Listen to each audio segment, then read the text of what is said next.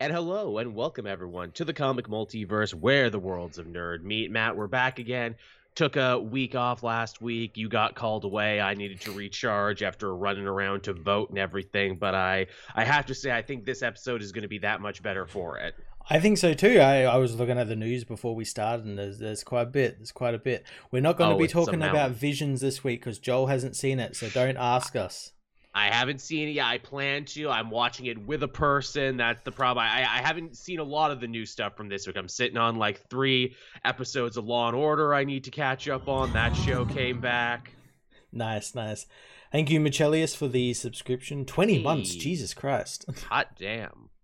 Just there. I think 20 months. I think that makes him a black belt. In the greater scheme of comic book shows, I believe that makes him a black belt.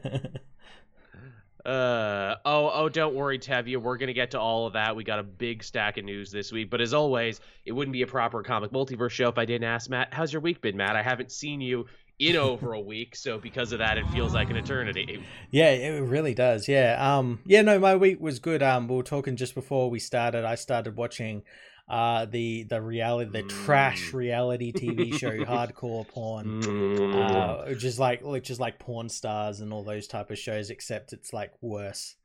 Yes, they tried to be the Pepsi to Pawn Stars Coke, only where Pawn Stars kind of is like, oh no, we're a show about history and education and you can learn stuff in it. Hardcore Pawn is just like, what if we just showed people yelling and fighting at each other? Yeah, what if our show was exclusively about crackheads? Yeah, if you missed the show when it was new, and oh boy, did they go from 0 to 60 in that show all the time. And I'm sure 90% of it is staged. Oh, probably 99% of it is staged. I guarantee you it's all staged. Yeah, because no one would be like that. But man, if you love car crash viewing, it's all on. Not all, as Matt was saying before. It's actually very... very incomplete, but on Amazon if you want to put something on in the background. It's as you said, fantastic, like background noise, just sure like is. Trash. Every now and then you'll look up and someone's dressed up as a vampire trying to sell a bongo drum. My favorite bit, and I was just reacquainted with it recently, is he's telling the lady there, oh, I'm sorry, these stones are fake. She then whips out her titty and goes like, is this fake? What can I get for that, motherfucker? just comedy gold. That's funnier than anything anyone could write. Also, the chat reminding us there that new Batman audio drama came out on HBO Max. Yeah, it did. I kept meaning to listen to it because I figured there's like enough room on the channel this week I could get around to it, so maybe I still will. Okay, yeah, I didn't know that was coming out yet. Yeah.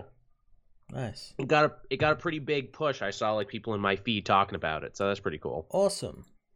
Yeah, we talked about the webtoon not last week, but 2 weeks ago. Matt had actually read it, and he quite enjoyed it. Yeah, I'm waiting for I'm going to do it in like 3 issue lots, just because the like one issue isn't long enough to warrant like its own video. So yeah, I'm waiting for 3. I'm like banking 3 issues before I talk about it again. Smart. Yeah, I should probably get into it too.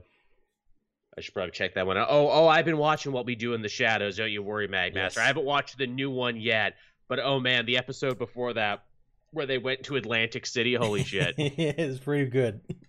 Bring up an interesting piece of vampire lore that they need the soil of their homeland or else they lose their powers. I'm like, oh yeah, they're going right back to it, aren't they?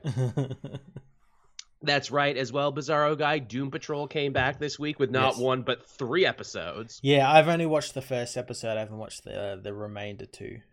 Right. And by the first episode, we, of course, mean the finale for season 3 we did not get. Yeah.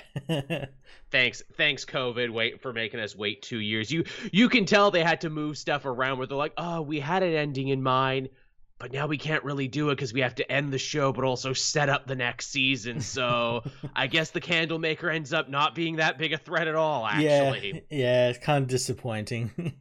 Like, don't get me wrong. I like it. It's all very good. And like the last 15 minutes when they wrap up everyone's story and they put it all to the sounds of all I need is the air that I breathe. That's good. I just wish some of the other stuff could have been different in how we got there. Yeah. What's even funnier, too, is what they do with the Miranda character. It's like, oh, so we're diverting from the comic now. Actually, no, we're coming back to it. Did we say it was actually Arthur Chalice? What we meant was it actually was the weird, otherworldly, undescribable evil from the book. Because it has to be, because we basically need to come up with a new final boss for this. A new threat, yeah. Yeah. At the 11th hour, the B plot ends up becoming the A plot, and I'm like, all right, fine, sure, whatever. It's fine. It's still good. The next two episodes are also pretty good. They cram in a lot of interesting references to other Doom Patrol stories, and ooh, you see some characters who people have been asking for a very long time. Oh, awesome. So yeah, I won't spoil that for you. I will just say it is good stuff. And thanks, Functurile? I think that's how you pronounce that. Either way, thank you. Much appreciated. Yeah. I guess with that, if no one else has any other business to attend to, we can hop into the news from this week, because there's a hell of a lot of it. Yeah, we can. Right. A lot of this is this week and last week, everyone. So if you hear a story, it's like, oh, it was a while ago. That's why. Yeah. So I guess the first and biggest piece of news we need to catch up on is the Hawkeye trailer came out for the new Disney Plus show. It did, yeah. And, wow, you know, I swear I always have this moment of like, oh, you know, they're going to start resting on their laurels eventually. You know, when are they going to start getting lazy with these shows, and they're going to stop capturing, you know, everyone's imagination? And then they put this out. It's like, oh, it's Hawkeye, but it's also a Christmas show. And I'm like, fuck yeah. Yes. Is Hawkeye a Christmas TV show or not? Yeah, it is now, to which I'm like, I am a soft lay, and that is all I need, apparently. No, this looks really good. This is everything I want from a Hawkeye series. We got the Tracksuit Draculas. We got what is it? All the other characters. We got the family stuff, and it's them actually dealing with the fallout of Ronin that the movies never really did. And that's like, hey, you killed a bunch of people, Clint. Yeah, that seems to be like the big inciting incident that Ronin murdered a bunch of people, and not only that Kate has adopted that persona as her own, and yes, obviously that's leading to people coming after her, which is very classic Marvel Comics, where like everyone has adopted the Ronin persona. Everyone gets to be Ronin at one point. It's true. It's like it's like Spider-Man, everybody gets one. Steinfeld is great as Bishop. Like, in just the couple lines we hear her speak, I'm like, yep, she got it. Yeah, she sounds exactly how I would imagine Kate Bishop would sound. She's kind of a fangirl. She's kind of like O'Doy about it, but also she might be more competent than Clint himself. Mm-hmm. So there's just a lot of stuff to love about this. And there's stuff we haven't even seen yet. Like, the Mime is supposed to be in here. We're probably going to see some Black Widow fallout in this as well. Yeah, well, I mean, at the end of Black Widow, we got that tease that Yelena will be coming after Clint in some way. Yeah, so there's a lot to look forward in this, and it's like, yeah, so it starts in November, but it goes all the way through December. So yeah, we, next to Iron Man 3, we have the next great, and I guess Batman Returns, we have another one for the pantheon of great superhero Christmas stories. Oh, and Shazam, of course. Shazam, yeah. I also like as well that they I don't think they did it in any of the movies. Well, I think they might have hinted at it, but here it's pretty pronounced that Hawkeye actually wears his hearing aids. Yes, that's right. They're finally like, I don't think we ever saw them in the films or anything. Yeah, we did not, which that's very cool. Yeah. I wonder if we'll get any reference to, or maybe he'll show up, Barney Barton, who was also a pretty big deal in the Fraction story that this show is very clearly taking all its reference from. Maybe. I know we're getting Swordsman. We're getting Jacques Duquesne. Nice. And, well, there you go. Yeah. I mean, because that's essentially, you know, Clint's adopted dad, so they're probably going to have to talk about the Circus of Crime and everything. Mm-hmm. So that's going to be very cool. I'm very excited. Yeah, there's a whole world of Hawkeye weirdness that they can introduce us to here in this show that the movies never could. Yeah, I think it's going to actually surprise a lot of people that don't know anything really about Hawkeye outside of the films. And they're going to realize, likewise, like, he's a Circus of Crime. Weird kind of French swordsman guys, tracksuit Draculas, pizza dogs, and all pizza dogs. I'm glad Pizza Dog gets to be in the poster, and I like that. Yeah, because Pizza Dog is the other most important character in the Fraction Hawkeye run. You see, It's very nasty. I hope they keep that joke from the comic where he looks at the collar and it says Arrow and he's like, no, fuck that. That's not your name. I really hope they keep that joke because that joke is just brilliant. But yeah, Hawkeye looks great, and it did its job too because it actually got people excited for a Hawkeye show, which I thought would be hard to do. Exactly. Yeah. I'm so glad people are excited for Hawkeye, and it's about time as well. Absolutely, abso-freaking-lutely. Also, too, I like they have a Hamilton-style musical theater thing for in the Avengers. For yeah, Rogers, and I'm like, haha, joke's on you, Marvel, because I would totally pay to see that. Oh, they knew we would. Look, that's when the Marvel Cinematic Universe spreads itself too thin, when we have to start going to see musical stage plays on Broadway to keep it all straight. Oh, this is part of Phase 16, you know. You got to go see the stage musical, but it's only available in New York. Oh, of course. You know, we joked about this, but I remember, like, for all those Disneyland attractions they were doing, they're like, oh yeah, we're going to start doing Marvel-themed dinner theater on our boats and everything, and it's going to be interactive. And I'm like, okay, is that going to be part of canon though? Because, like, I'm not saying that I won't go to keep track of it, because I will. I will. And also, when they say it's interactive, like, what's that going to be? Like, Captain America just comes up and says, hey, how you enjoying those lemon pepper wings? Pretty good, Captain. Liking them a lot. Thanks. Interactive dinner theater. Basic. But yeah, Hawkeye looks dope. I'm very excited for this. And it's nice to know that, once again, all these Marvel shows have been very different thematically and stylistically. Yeah. They've all had something that sets them apart from each other, which is great. Yeah, again, I'm amazed that some people still trot out the very tired and stale argument of, like, oh, all the Marvel properties are cookie cutter, they're all the same. Yeah, exactly. I don't understand. It's like, are you watching these shows and movies? They're all completely different. Yeah. The only thing they have in common is that they're all based around superheroes. Yeah, pretty much. Which, again, it's like saying all comic stories are alike. No, they're not. Yeah. They're all vast and different. Yes, they may share some of the same things here and there, but by and large, you know, it's a vast tapestry of rainbow. It's a cosmic gumbo, if you will.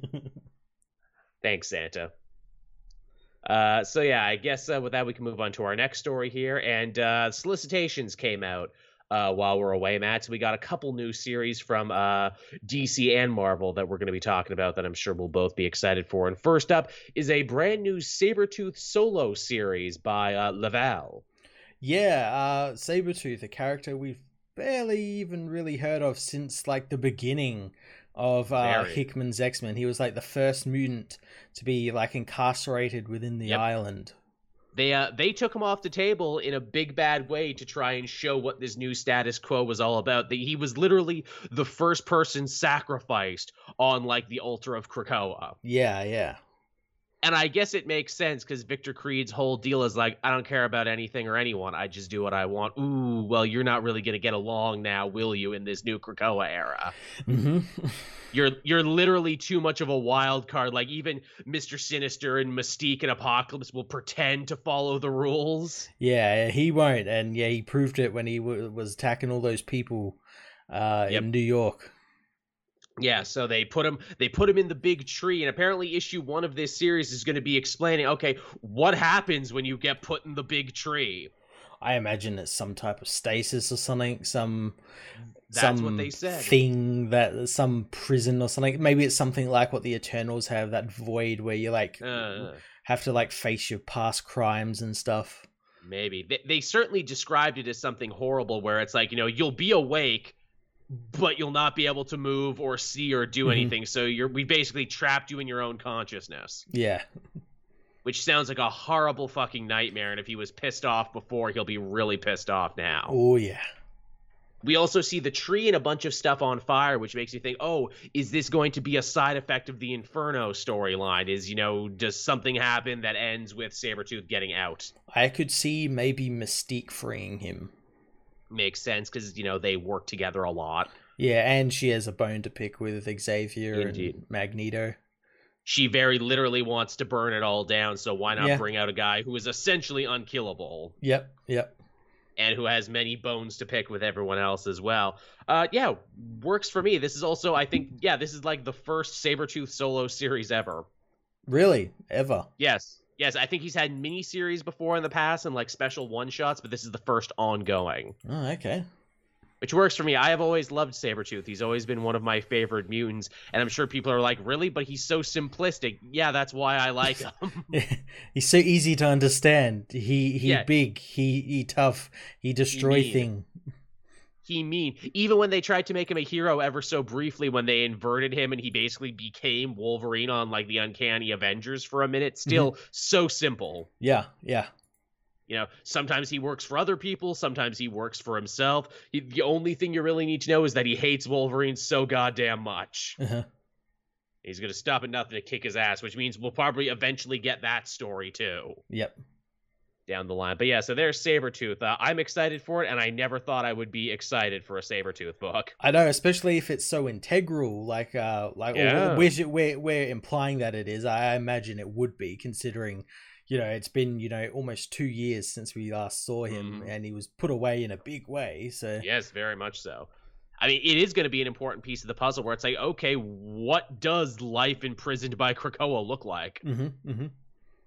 So that'll be interesting to see. Again, how hellish is it? You know, is this another, mark for the war crimes column for Krakoa? You know it will be. You know it will be. Yeah. Again, will he come out, you know, how will he come out changed and everything? And also, his time in there, has Cerebro been making backups of him the whole time he's been in there? I wonder. Yeah, yeah.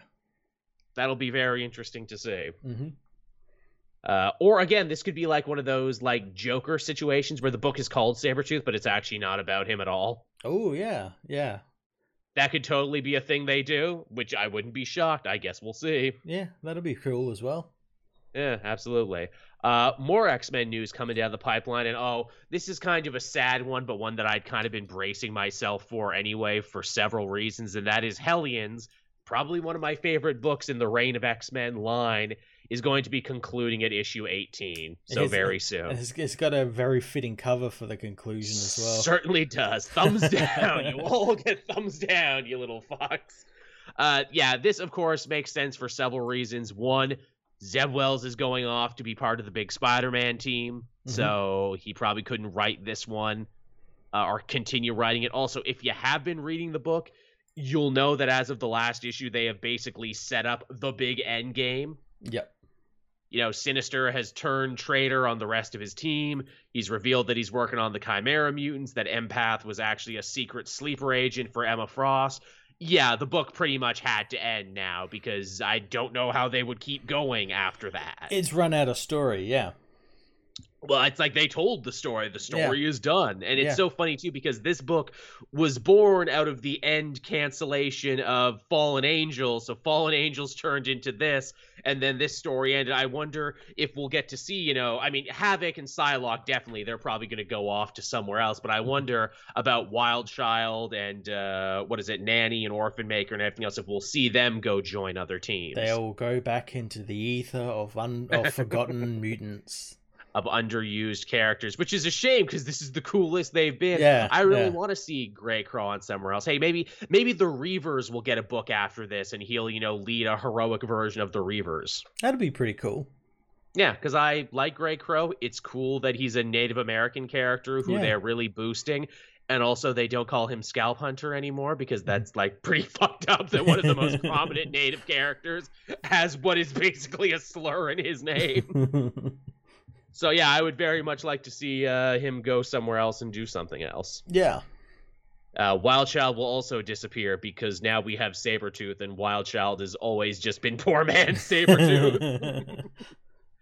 He's the one who gets the most fucked over. He's like, oh, God, friggin' Sabretooth is back. Well, just fuck me then, huh? That's what the Sabretooth book is about. It's about him, not actually Sabretooth. Oh, my God. If they did that, that would be amazing. It's sad to see Hellions go because this filled that Secret Six-sized hole in my heart for, like, weird, fucked-up, underdog, dark comedy. Mm-hmm. But, you know, here's hoping Zeb Wells can maybe bring some of that to Spider-Man. Yeah, I imagine he will. I'm sure he will. So yeah, there's Hellions, everyone. Don't weep because it's gone. Smile because it existed. That's what I say. Now, moving on from there, I mentioned Spider-Man, and hilariously enough, our next piece of news involves Spider-Man. So, comic legend, who is still kicking and still working and still turning out amazing work to this day, J.M. motherfucking DeMathis, is returning to Marvel to pen a brand new Ben Reilly Spider-Man solo series. Yeah, holy shit. So this is kind of like what Peter David did with the symbiote Spider-Man, where it's like, okay, so these are stories that happened in the past. They kind of connect, but they kind of don't. It's a miniseries now, but if people like it, he's going to keep writing it, is the thing. Yeah. And I just cannot believe that, where it's like, oh, so the 90s are back again in 2021. You literally got one of the original guys, one of the original architects back to be like, yeah, keep writing it. It's, yep, in 2021. Wait, but didn't people not like it back then? And didn't they get mad at us? Yeah, but we're going all in on Ben Reilly now in 2021. Yeah, and that's the thing. People will like it because of that. Probably, yeah, because now it's like before we hated him, but now we're nostalgic for him. It's like when you get nostalgic for a bad movie. Like Battlefield Earth is a bad movie, but then it's like it's so bad you have to see it. Yeah, yeah. And also true, like, I think a lot of fans, too, in the years from the Clone Saga to now, have been less afraid to get more vocal, even amongst our own fan base, to be like, yeah, but Ben was like my Spider-Man when I started, and I always liked him, and I always thought people were mean to him, and I would like to keep reading about him, please. And now they can. Yeah. You could read about him in two places. You could read about him here and apparently read about him in the main Spider-Man book where he's going to be a big deal. So, there you go. If you're a Ben Reilly fan, this is a goddamn great year for you. Now, here's a question I want to pose you, Matt. I posed this on Twitter, and I think it bears repeating for the show. What do we think all this newfound love for Ben Reilly means, that he's going to be a big wheel in this Spider-Man book, Spider-Man Beyond, and he's getting his own solo by, like, a legendary writer? What do we think this means? I don't know. It could be related to another piece of news we got coming up later on. Right. Just because it's not Peter Parker. Right. It could be related to that news. But I don't know. Maybe they just think, it's like time. He spent his tenure in comic book jail. Yeah, really. He served his time, and now we got to reintegrate him into society. Yeah. Longtime fan of the show, Jace Jensen, asking the hard questions. But Kane, where is Kane? Oh, they're gonna do something with Kane, either in this book or in Spider-Man Beyond, because all these freaking Peter Parker clones are joined at the goddamn hip. We'll get him, we'll get Carrion, we'll probably get the Jackal again. Yeah, oh, we're definitely going to get the Jackal at some point. At some point. I mean, look, they're not going to do these and not bring the ball back. Maybe Spider-Side will return at some point. Remember Spider-Side, everybody? I mean, most people don't, but I do. What about the Scryers? Where's the Order of Scryers at these days? Or where's Madame Web and exactly. Ezekiel and Judas Traveler? Yeah. Now, where's Judas Traveler? The Captain Kuhn helping us out here. Marvel in the 90s. I guess you aren't ready for Ben Reilly yet, but your kids are going to love him. Wow. I didn't think about that, but I think you're right. Holy shit. Man. I mean, my theory was obviously, like, are they throwing so much love at Ben Reilly because they have some sort of movie or TV pitch in mind for him? Because that seems to be, you can pretty much, set your watch to it for Marvel. If someone is getting a big push in the comics, it means because we're going to put him in a video game or a movie or a TV show or something. Yeah, I could see him appearing somewhere. I know some people have theorized, and it's maybe like a little too good to be true, but do you think this is maybe like Disney Marvel's olive branch to Sony to be like, look, we want to keep Tom Holland, we want to keep telling Peter Parker movies, but you can have this other Spider-Man. He's just as good. Look at all these books he's in. Yeah, I could see that. Yeah. Andrew Garfield is Ben Reilly. Yeah. As I said, it could also be tied into a story we've got coming up later in the show, just as like a sort of way to get around that, maybe. Yeah, maybe. Well, let's keep going and let's see where that takes us. So, all right, from there we have some more new Marvel series news there. Apparently Wastelanders is a new book that they're going to be launching. This is a continuation of the Old Man Logan, Old Man Hawkeye, Old Man Star-Lord, like, group of series now. They're finally crossing them all over. Yeah, and they're introducing the old lady Black Widow into it, among other characters. You see, being old isn't just for the boys anymore. Women get old too. But I love, it's like Black Widow, where it's like, yeah, she's old, but she has to like age gracefully. She's still got to be like a Helen Mirren, Silver Fox. Come on, guys. Yeah, of course, yeah. Come on, guys. She wouldn't let herself go that badly. Come on. The future of Marvel, it's old. Now I wonder if this will pick up after Old Man Logan got sent back to his future. Good question. Yeah, is this the same Old Man Logan who we've been hanging out with, or is this just like, you know, the regular Old Man Logan of the original story? Yeah, I have to imagine they would have to have continued that story, because aren't they doing something also with him in that 10 Lives of Wolverine and 10 Deaths of Wolverine? I mean, probably, yeah. Yeah. Probably, that makes sense. Man, to think that Wolverine is just such a profitable character that even the old man version of him continues to come back and be a major player. Well, not only that, the old man version was like the main version of him for like 2 years or something. And he was good, and we liked him a lot. Yeah. It's like, hey, well, what do we do with Wolverine to make him interesting? Make him even older and surlier and make it so he can't heal as good. Yeah, I'm going to dress him up like, Clint Eastwood in like, oh my God, name, you know. Because he used to dress like Clint Eastwood in Unforgiven, because the Old Man Logan story is just Unforgiven. Yep. That's my favorite thing about that, where it's like, oh, it's just such a classic, timeless, comic book story. Dude, he clearly just watched Unforgiven that night. It was like, what if Wolverine was in it? And what if it was in the Mad Max future? Gold. 10 out of 10. Never let anyone tell you writing comics is hard, because sometimes it's just like, I like this thing. What if Wolverine was in it? Pride and Prejudice, but Wolverine is in it.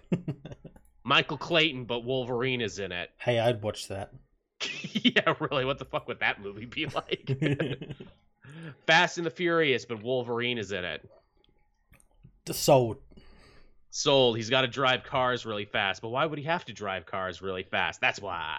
But it can be more violent, because it doesn't matter if he gets into car crashes or not, he'll still survive.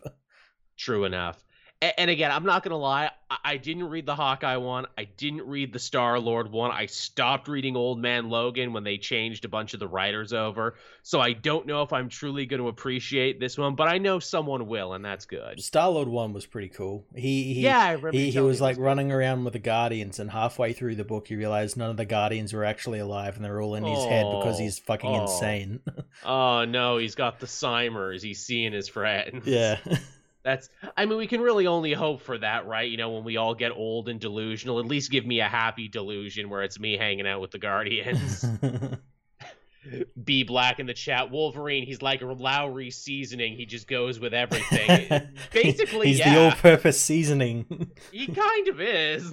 Again, how many stories have we read where it's like, man, this isn't great. This is kind of boring. Oh, but Wolverine showed up in it. Okay, I'll read one more. This is going somewhere. Yeah, so there's your post-apocalyptic old people series, everyone. Now after that, we actually have some new DC titles we can be looking forward to, and some of them are pretty damn interesting. This first one is something I feel that you and I, Matt, have been yelling into our mics forever for them to make happen, and they finally have. Mm-hmm. Jeff Lemire is going to be writing a Black Label Swamp Thing book. It's called Swamp Thing Green Hell. Yeah, it's him, and it's Doug Mankey who's doing the artwork for it. The perfect combination. Finally, it's about goddamn time. This, when they mentioned, Black Label, like, oh yeah, it's going to be DC superhero books, but with less restrictions and everything. This was the easiest layup. You do Swamp Thing because he used to be in Vertigo, and that's basically what you're trying to be. You're aspiring to be Vertigo. Yeah, it's about time someone decided, hey, oh yeah, let's do them Swamp Things. Yeah, how the hell did it take them this long? It's funny, for a second there, I'm just like, oh, cool, you know, it's Jeff Lemire coming back to Swamp Thing again, you know, from the New 52, and then I'm like, no, wait, he didn't write that. Scott Snyder wrote that. Jeff Lemire wrote Animal Man during the New 52. Well, who will no doubt be in this book. Oh, yeah, oh, God, yeah. He'll be there. Constantine will be there. I would not be shocked if Lemire's like, let's get all the Vertigo characters in here we can. Yeah, Frankenstein should be in there as well. Mm-hmm. Just because Doug Mankey draws a really good Frankenstein. He really, really does. Good call. Now, Green Hell is like a movie reference, right? Yeah, well I know when Green Hell is usually referenced, that's like stuff with like Cannibal Holocaust. Yeah, those type of movies, like, you know, set in the Amazon with like the Amazon tribes eating people and whatnot. It's a subgenre, yeah. So basically, Lemire's just pointing to the stands and calling it out. It's like, this is gonna be fucked up. I hope it is. It is. We're gonna be drawing some fucked up stuff. Is Swamp Thing gonna hang dong? I certainly hope so. Big green mossy dog. What the fuck would that even look like? See, look, Jeff Lemire can get around. That's like, look, he's technically not a person, so it's technically not a penis, so it's okay. It's just a big veiny vine between his legs. It's fine. Those aren't pubes. It's just moss. What was your problem? Jace Jensen helping us out again. Thank you as always, Jace. Thank After you. Green Hell, can we maybe have a Black Label comedy book called Swamp Thing Green Out? it's just him sitting around getting absolutely fucking high out of his mind. Just token up where it's like, okay, so Darkseid, he's looking for the anti-life equation. Well, I got the anti-life bong right here. We're gonna figure this out. Hey, well, you just do a continuation of that Alan Moore Swamp Thing story where Superman ate like his mushrooms and fucking trip balls. Pretty much. It's just Swamp Thing going around to like god level characters in the DC universe and just smoking them out. Challenging them to a smoke off. Yeah, bet you can't, bet I can. And the Black Racer became oh so high that day that he's like, I gotta slow down, man. I gotta stop racing all over the place and being the embodiment of death. Just gotta chill out, man. And Mr. Mixelplix said his own name backwards. He was so stoned. Yes, as the chat's saying, now that's a giant-sized man thing. Now that's Marvel, but yes. He needs to say that when he gets his swamp dong out. Now, that is what I call a giant-sized man thing. I broke the fourth wall in continuity to make that joke. But yeah, this is very cool. This is the first, Black Label book in a while I'm really excited for. And shockingly, it's the first one that ain't a Batman-centric one. Yeah, how is Batman going to be worked into this? Hopefully not. I don't think he will be. No, I don't think so either. Hell, that Batman World book came out. I'm like, oh, this is interesting. I guess I'll review this. Oh, they're all really short stories. Okay, I'm not going to do a whole video on this. They're both really short stories, and I think the book itself is 200 pages long. It is. It's ridiculously long, which don't get me wrong. I'm glad that all of these writers and artists got their chance. There looked to be some fun ones in there. I think a Russian guy did a story in the back being like, I don't even recognize Batman anymore. He's so dark and gritty and Batman Who Laughs. What happened to the fun guy? And I'm like, that's funny that a Russian guy wrote that story. Where is Batman that I remember? He is cold and dark like my homeland. I wish it was different. But I think that story ends with his daughter reading a Wonder Woman story. Well, part of growing up is knowing he's not just for me anymore. Must be for a new generation as well. And I'm like, that's fun. I like that. That's cool.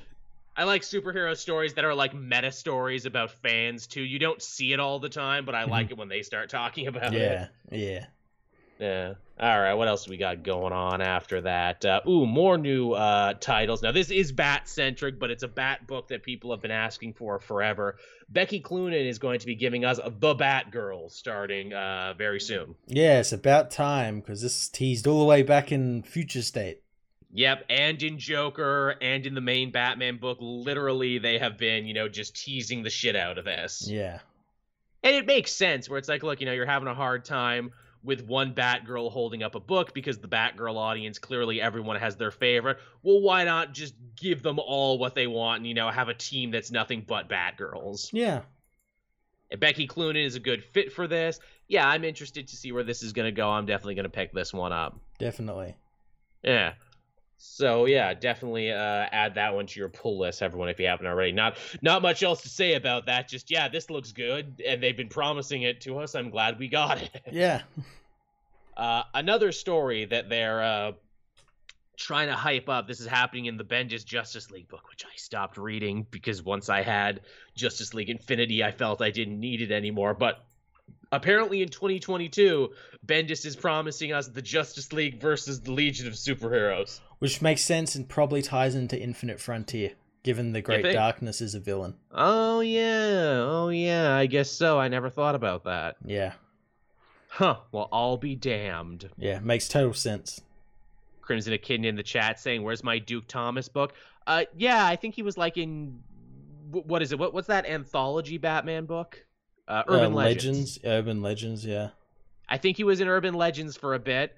He doesn't get to be in the Robin's book because he technically never was a Robin, which is a shame. Yeah. I just want them to continue his future state story where like Jefferson Pierce became his fucking stand.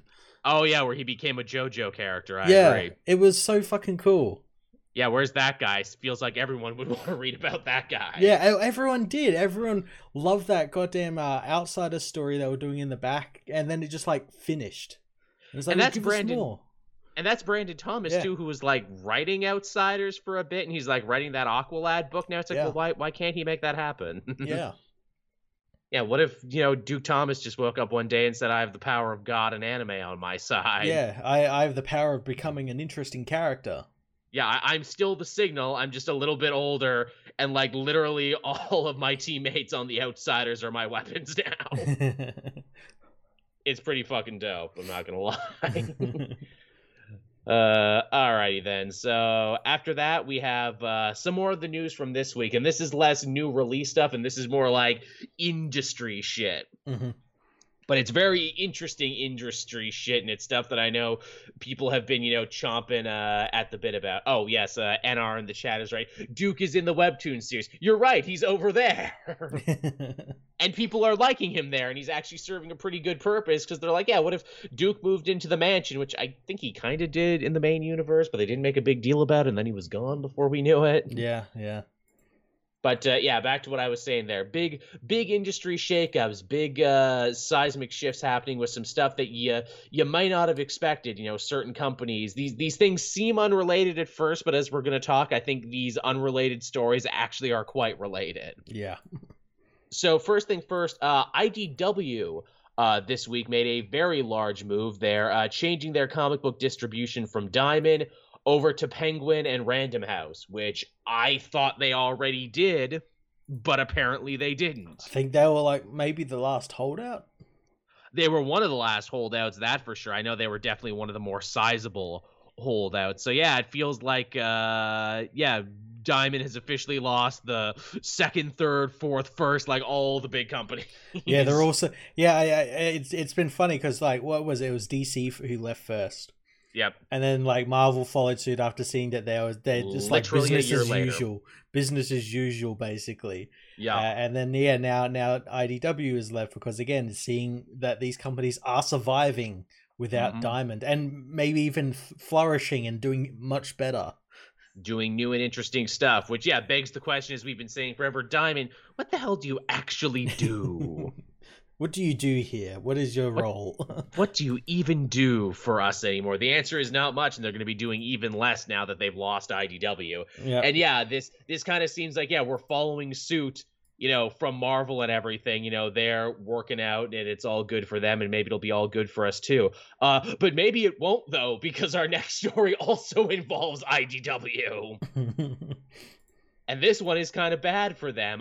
So whether you knew it or not, IDW actually had a fairly interesting relationship with Marvel where they were basically contracted to do like kind of like all ages, mid-range lines of stories, you know, for Marvel, for Star Wars. Mm-hmm. They had kind of like, you know, the stuffs you would see in book fairs and everything, which, you know, is cool. It certainly has its place in comics. I'm glad it exists. It's very good stuff. The High Republic Adventures books were excellent. They just released this past week, which I'm reviewing, a Halloween-themed nice. Darth Vader's, like, sort of Tales from the Crypt sort of book. Oh, clever. Yeah. That's it. They did like a bunch of Miles stuff there. I know there was like a point where it's like, oh, you know, if you want to read more Miles adventures, you can read it over there.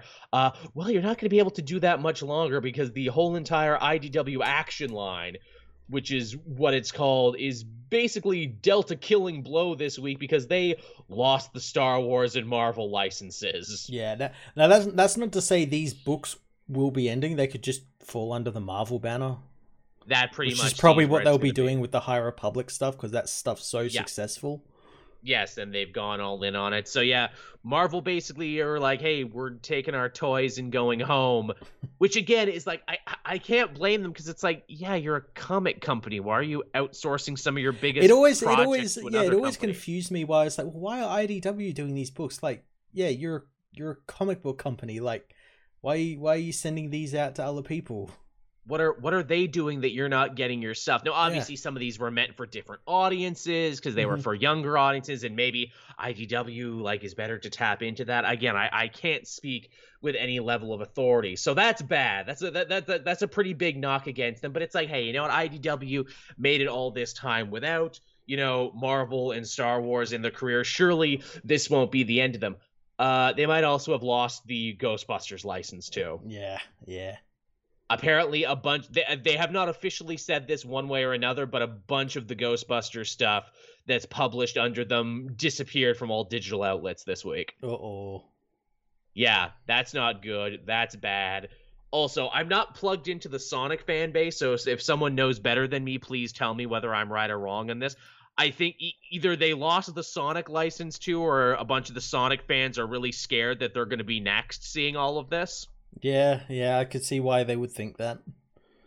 So there's a lot of freaking out going on there. It's like, is IDW losing all their licenses, the thing that they basically rely on to be a comic company? Yeah. And then it's like, well, why is this happening? And it's like, well, shouldn't it be obvious? It's, you know, we are seeing it in the app race. We're seeing it everywhere else now, where companies are like, wait, why are we having someone else do this for us? Why don't we just do it and make all the money instead of having to profit share? Well, the stuff with the Sonic, Sonic is, I don't know whether they'll actually remove it or not, just because, like, I know, like, Capcom and all that, like, when it comes to, like, marketing their stuff, they're kind of terrible at it, because, like, you'd think by now we'd have, like, so many, like, they own, like Resident Evil and, Street Fighter and all that. It's like, where are all those comic book series? They don't exist. They should exist. So they, like, really should. Yeah, it would make sense for them to still work with IDW to bring those series to bear, but they don't want to.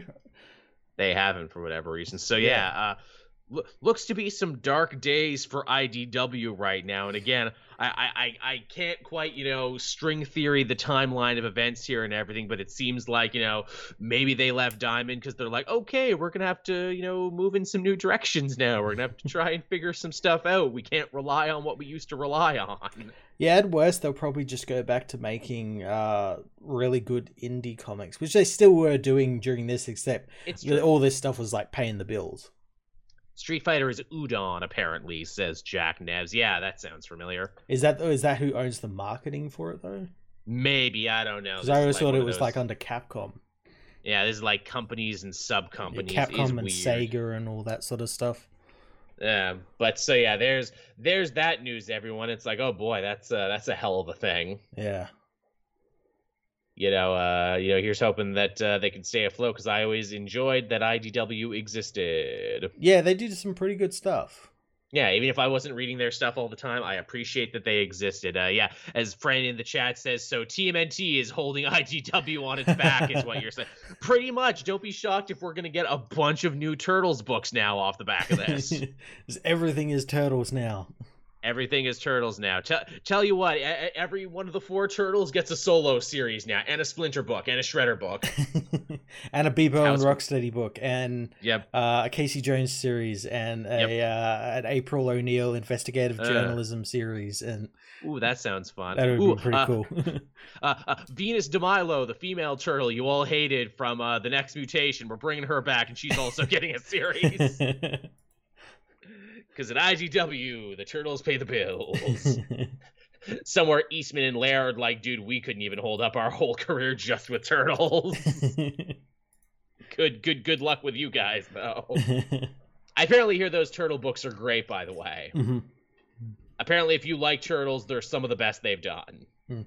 DC did do Resident Evil comic not a decade ago, but like in the 90s. Jim Lee drew the covers for it. Oh shit, was it any good? I haven't read them in decades, so I can't really remember. I think they were just like adaptations of the games. Right, that makes sense. Now, our final piece of industry news here is the bit that everyone has been losing their mind about. Feels like everyone on social media had a take about this one, and that is, of course, the Ditko family estate is set to sue Marvel and Disney over rights to Spider-Man and Doctor Strange. Yeah. Everyone kind of acted like the sky was falling on this one. I didn't, because I'm old enough to have seen this stuff time and time again. It's like, what's going to happen here is what always happens in this situation. Disney's going to pay them a bunch of money to go away, and then sign a contract that, agrees to a slightly better, profit share. And not only that, like, say if they were to actually win, they get the rights back, nothing would change. The only thing that will change is who these companies license the characters from. It's not nearly as big a deal as everyone is making it out to be. And everyone was saying, oh, it's the end of Marvel Studios and...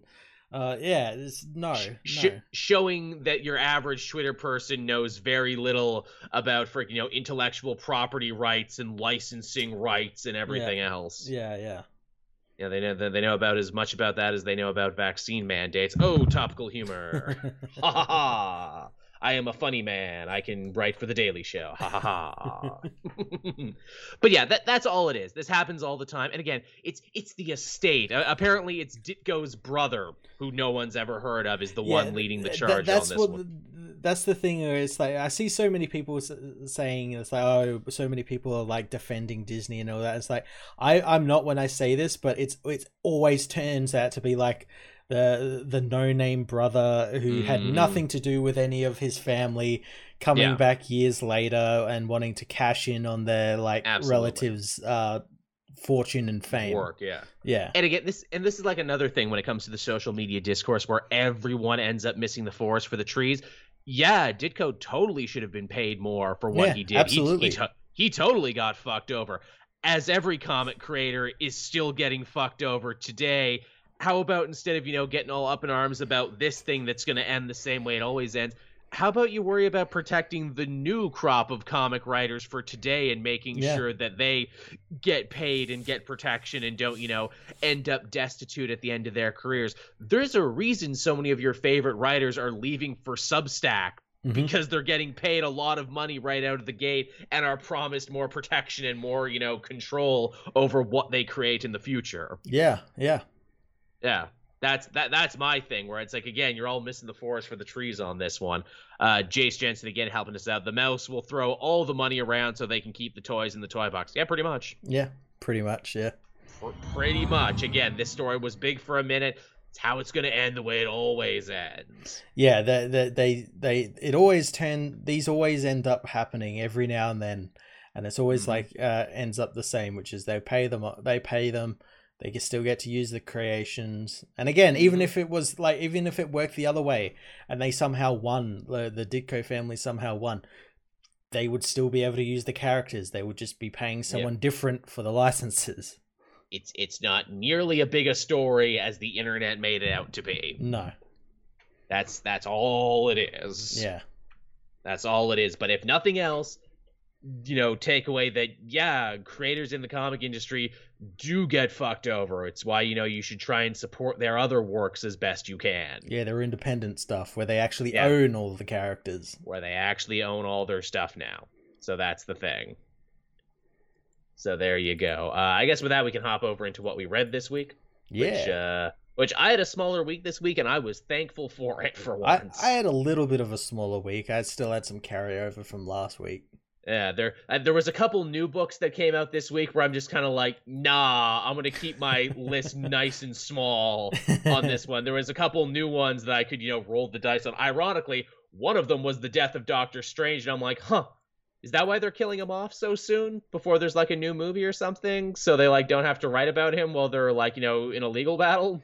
Yeah, well, no, this one was coming up. This one was in the cook for a little bit, I think. It was. It's just kind of funny how that lines up, yeah? Yeah. But yeah, so where do we want to start this week with new books? What do we even have this week? Fear State? Oh, yeah, Fear State Part 2 that reiterated what Part 1 did again. Part 3, technically. yeah, technically. Technically part 3, yeah, wow, Fear State, the event that refuses to get started. Just get on with it. We know what's happening. All the characters know what's happening. You don't need to go looking through into Batman's brain to figure out what's happening. We know what's happening. It's literally characters sit around and say the same thing. It's actually kind of amazing. It is, yeah. It's, I don't know what the fuck's going on here. Did you know the Fear State is Jonathan Crane's plan to evolve humanity by pushing them to the absolute limit? No, I didn't know that. Well, let me tell you again. Yeah, he learned about it when he was, you know, studying in university. It's like, yes, in grad school. Yeah, we learned all this stuff 2 issues ago.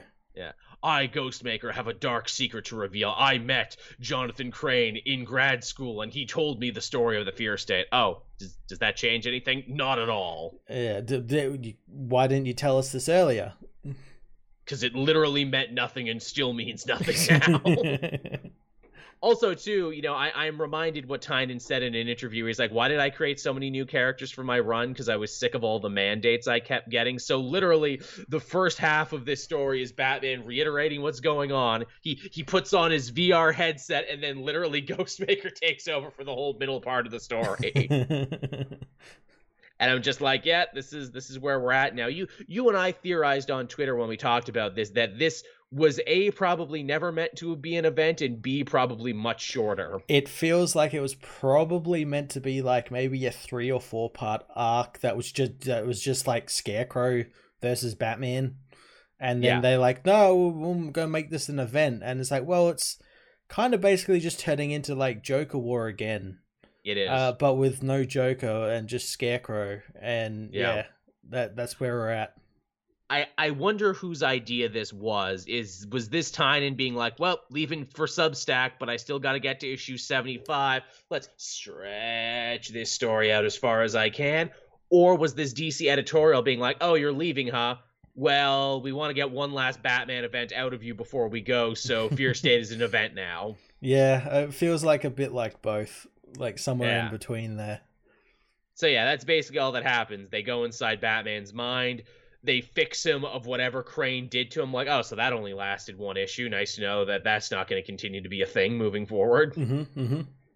Which I was kind of disappointed, because I thought that they were going to do the idea we came up with, and that is that, oh, to purge this from Batman's mind, he has to go into, like, the dream machine or whatever. It was, like, teed up for that. Sure was. Maybe that was supposed to be the plan, but then they took it away from it. It's like, no, you can't actually They chickened out, because it was going to be basically a reset of Batman where he basically forgets everything. And it was going to be basically a new character. Which is funny, because they're going to be restarting Batman anyway at the end of this. And they're like, no, we restart Batman the way we want to restart him. Yeah. You don't get to restart him on the way out. Also, whatever they did to Batman, which is still vague and unexplained, they did to Peacekeeper 1, too, so they need to get to him before he becomes the focal point of the fears. Yeah, and he's confronted by Peacekeeper X. Yeah. They're going to fight probably in that Secret Files Peacekeeper One book that comes out next week, I think. Oh, is that a thing? I know Miracle Molly got a Peacekeeper One, or got a special one-off issue too, and I'm like, look, Miracle Molly's fine, but I don't care enough about her or this story to read a special one-shot. Yeah, so that's that book, everyone. The fact that I talked this long about it is amazing. How long was my video for this? 6 minutes, and I was pushing it. Yeah. What else did you have this week, Matt, that you want to talk about? What did I have?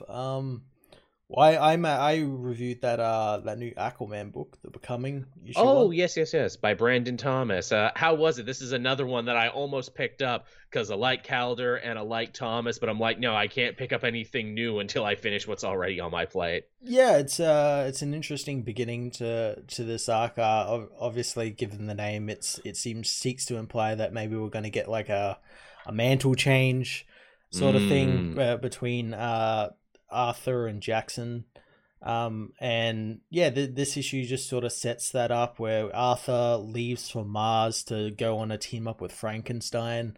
Cool. So he leaves like everything in the hands of Jackson just to sort of deal with for a little bit while he's off Earth.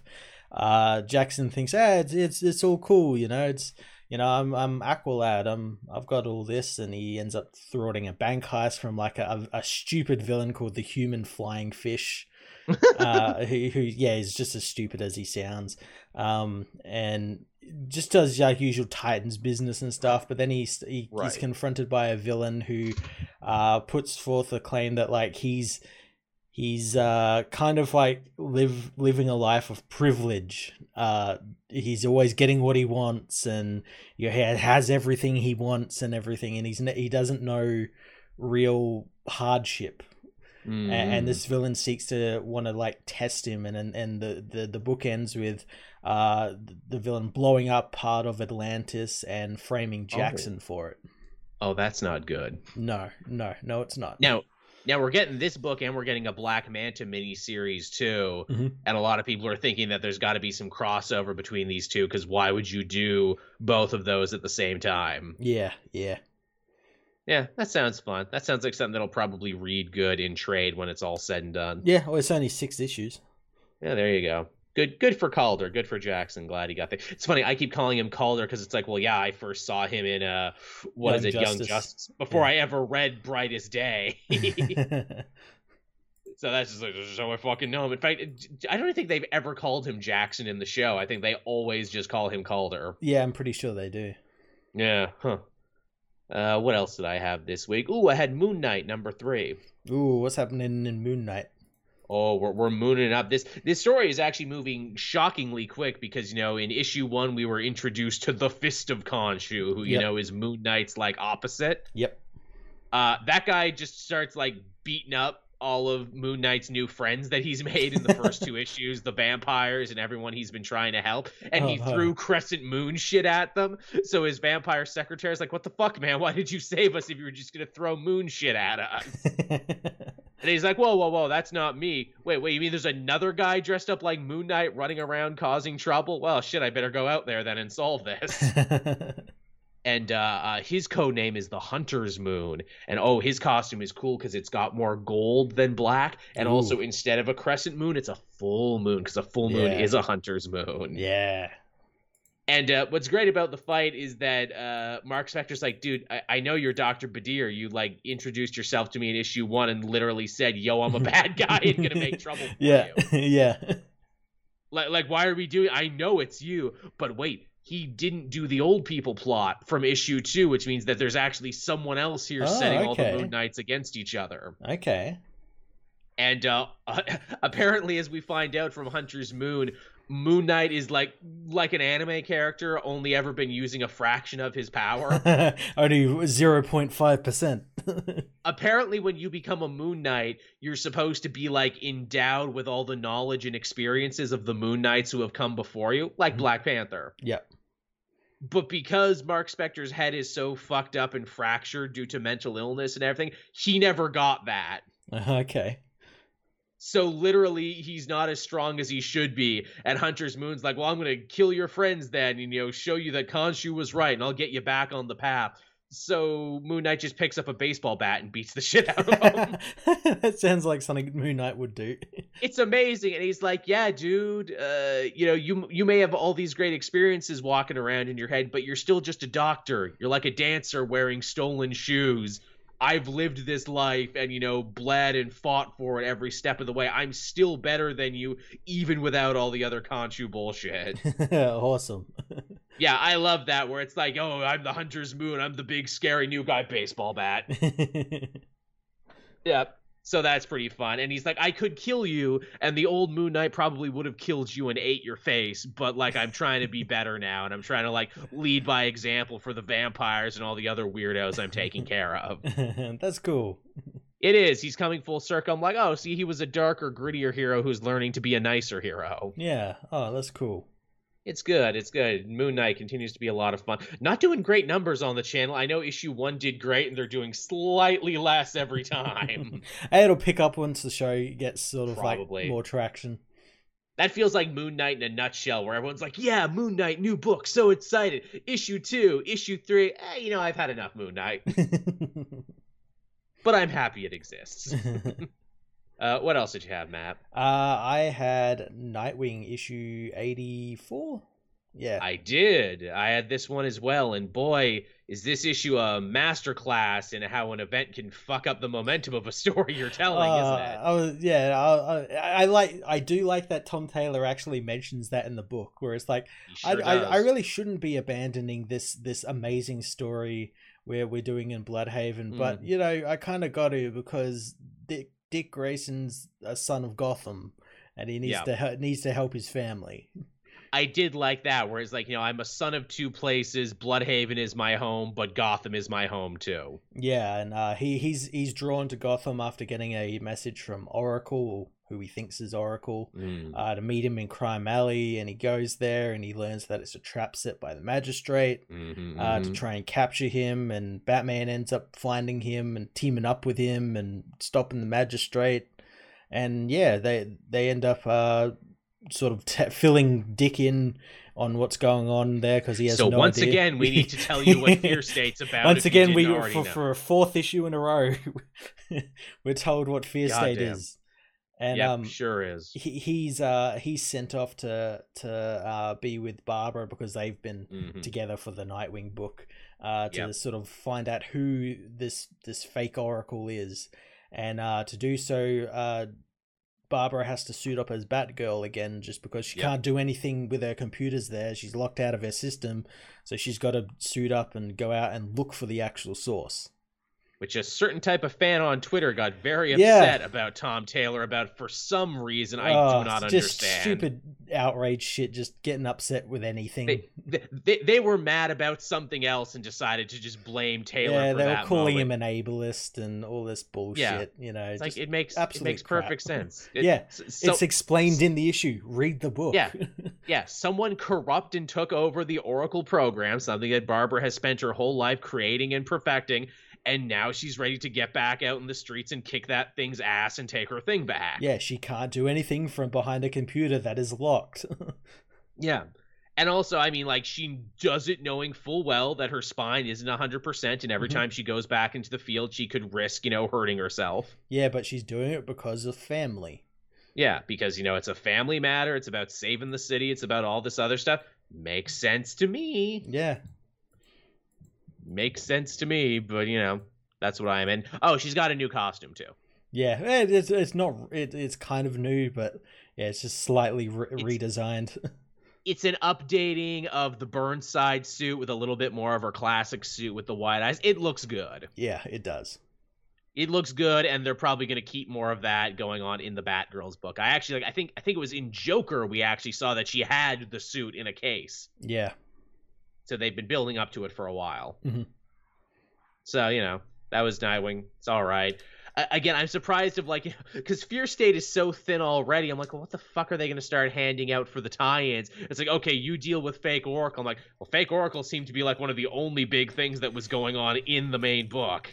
Yeah, you've got like that, and like, I guess like the Harley Quinn book is dealing with like the Ivy stuff. Yeah, yeah. And yeah, and again, like stuff that isn't really connected to to Fearsday. It was just stuff that like James Tynan had like along the way. Seeds planted like since his run begun, you know.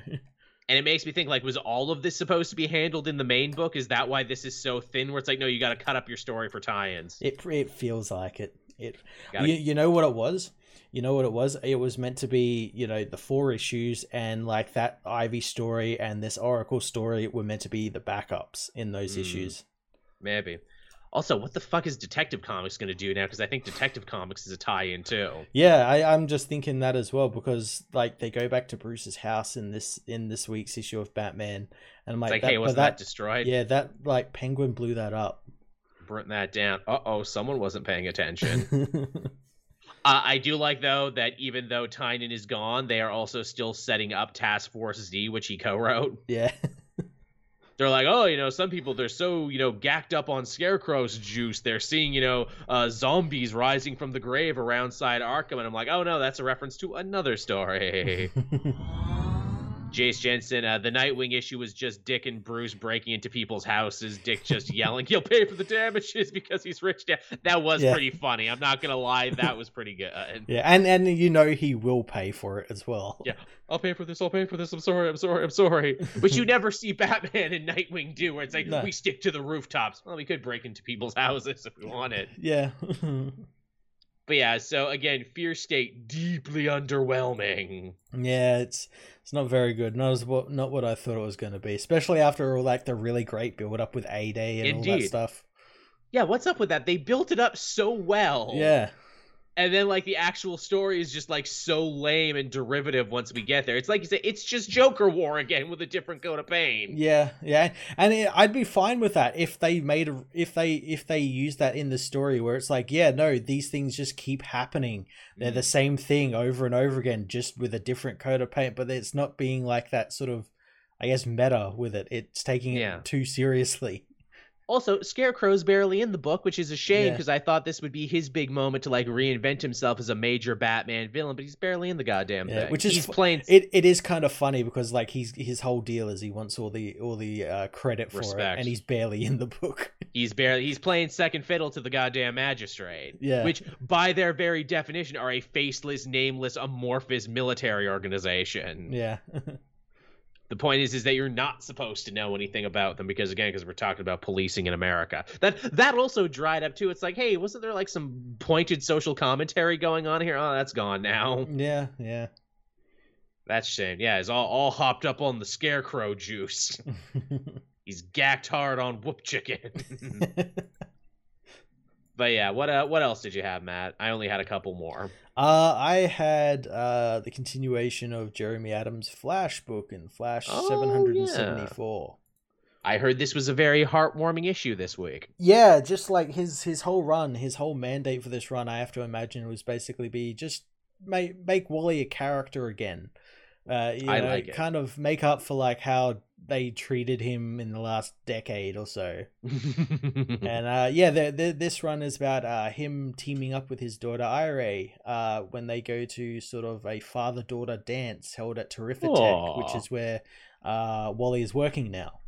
Oh, nice. Does that mean Mr. Terrific is a supporting character? Yeah, kind of. Yeah, he's his boss basically.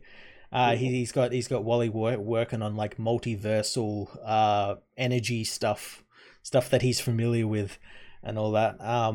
But yeah, they intend to go on to like this father-daughter dance and everything. But a villain named Dr. Nightmare decides to put a hamper on that when he uses his tech that can literally like steal people's dreams and corrupt them, and he ends up turning them into like monsters that like help him. He wants to break into Terrifictech where he used to work, but they fired him after his pretty extremist views. He wants to break in there and break into their main vault, which is where they keep all their like dangerous kind of illegal technology that they don't want getting out. Right. And it's Ira and Wally are the only ones who are not affected by the sleep gas he pumps in through the city because of their powers. They're speedsters. Yeah, all it does is make them very tired, so they can't actually use their powers. It doesn't put them to sleep. The chat saying, I'm surprised that Dr. Nightmare as a name was available. Yeah, seems like a pretty obvious villain name. I know, that right? Existed before. Sounds like some golden age shit there. Yeah. And yeah, they end up fighting the villain, not with their powers, but with their dreams. Cause Irie gets the device and conjures up her dreams of like donut pandas and Voltron lions and all that stuff to like fight the villains. The power of a child's imagination, bitch. Pretty much. And they end up fighting the villain. And, that was like Irie's sort of like superhero training, because her dad promised that they would learn how to be heroes and everything. And I imagine Jai's going to get an issue in the future as well. But yeah, it was just really cool. And there's like at the end, throughout all his run, every issue has had a page devoted to this. We don't know what it is yet, but there's been this like spear weapon that's been traveling through the multiverse, and like the Lanterns have been trying to stop it, and like all these people have been trying to stop it, and we don't know what it is, and it finally crash lands in Central City at the end of this issue, and someone's gonna wield it. We don't know what it is yet, but I imagine that's what the next issue is gonna deal with. Is it the Spear of Destiny? No, it's not. We had that story already. I was gonna say, is this like more future stage shit? It doesn't look like the Spear of Destiny. It's like a long like spear, and I don't know what it is. It could be related to future state. I don't know. Did Savitar have a spear, or is that like his lightning bolt knife? I'm thinking of. He had like a weird weapon. Yeah, I don't think he was in the book recently, and he didn't have a spear. I was gonna say, yeah. Okay, because I'm thinking at one point he had a spear, but no, it wasn't a spear. It was like his weird-ass lightning bolt knife he was killing speedsters with. Yeah. And it's like a story from like 20 goddamn years ago. Yeah. I don't even know if people remember that. Yeah, no, I remember that, and I remember they tried to do it in the Flash TV show with Cicada or whatever that villain's name was. Yes, that's right, because that's what that was from. Yeah. Yeah, wow, Cicada. Man, remember when Flash was actually pretty cool and they fought like a fucking serial killer for a season? That was pretty fun. It went goddamn nuts at the end when they're like, well, what about time travel and future shows? It's like, you went nuts at the end. Yeah. So what else did I have this week? Ooh, I had X-Men number 3. Ooh, I had that one as well. The coming of the High Evolutionary. Yeah, the mutants end up fighting the High Evolutionary and his daughter Luminous. Yes, who is a freaking holdover from the Remender Uncanny Avengers run, which, my God, I have not thought about that in forever. But Duggan clearly did his homework, because Rogue's like, I fucking hate that bitch. They tortured me. Yeah. And I'm like, that was that. I'm amazed that story still exists in the back of my brain. Yeah. And she has all the powers of Scarlet Witch and Quicksilver. And I'm like, that's right. Yep. I'm shocked that neither of those characters showed up in that story, because we're actually dealing with that stuff in the Trial of Magneto, not over here in this story.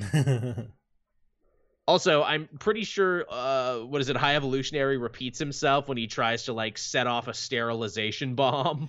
Yeah. Well, he first offers it as a gift. Like, this could help with, like, those climate change things, but if you're bad... The coronavirus will be released and will sterilize all the men. I do love what a pompous piece of shit he is, High Evolutionary, where it's like, X-Men, you've done such a great job. You claimed a whole planet. You defeated death and everything via cloning. It's totally something I would do. Yeah. And hey, here's my sterilization bomb. You want to help humanity. This will totally help them. If we stop any new humans from being born, that'll slow down pollution. They might not even burn to death in a couple thousand years. Not even thousand, like on like 50 years. They won't all burn to death. And it's like, well, this is pretty nice of you, High Evolution. No, wait, no, it's not. Fuck you. So they have a big fight there. Sync shows how cool he is now, because he can copy all sorts of powers, not just mutant powers. Yeah, and he does so in front of High Evolutionary. So High Evolutionary is like, I want that guy's jizz. Yeah, give me all the Sync jizz. Also, thank you, ChemDog. Evolutionary War. Yes, that was the story where he also tried to use a sterilization bomb. Yep. It's great, too, because High Evolutionary is like, I used to think Rogue was the best in her ability to copy powers by touch, but Sync, you're better now by a little bit. Yeah, he can do multiple at once. Yes, exactly. And he doesn't have to touch him. He just has to be in their general vicinity. Yeah, which is what he does with Luminous. But then Luminous finds out that her dad can, like, just turn off her powers whenever he wants. Got an off switch. So the fight ends essentially because of family dysfunction. Oh, shit, guess we better go home and have an argument about this. And I'm like, yeah, this is fine.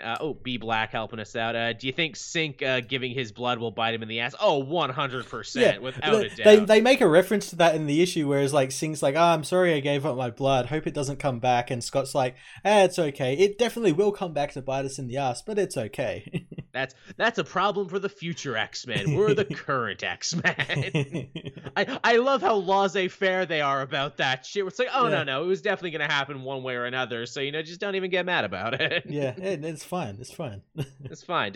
And also, too, because, like, the fight wasn't really the important thing. The important thing was Jean basically having a psychic conversation with High Evolutionary so he could drop the dime on Cordyceps Jones and Game World and everyone who keeps sending evil space aliens to attack Earth every week. Yeah, and it's with that they decide, we're going to break the team into two. One's going to sort of stay here on Earth and sort of protect them, and the other team is going to head over into Game World and punch a fungus man in the face. Yeah, sounds about right. They also imply that Game World might actually be an evolution of Mojo World. Yeah, a little bit, yeah.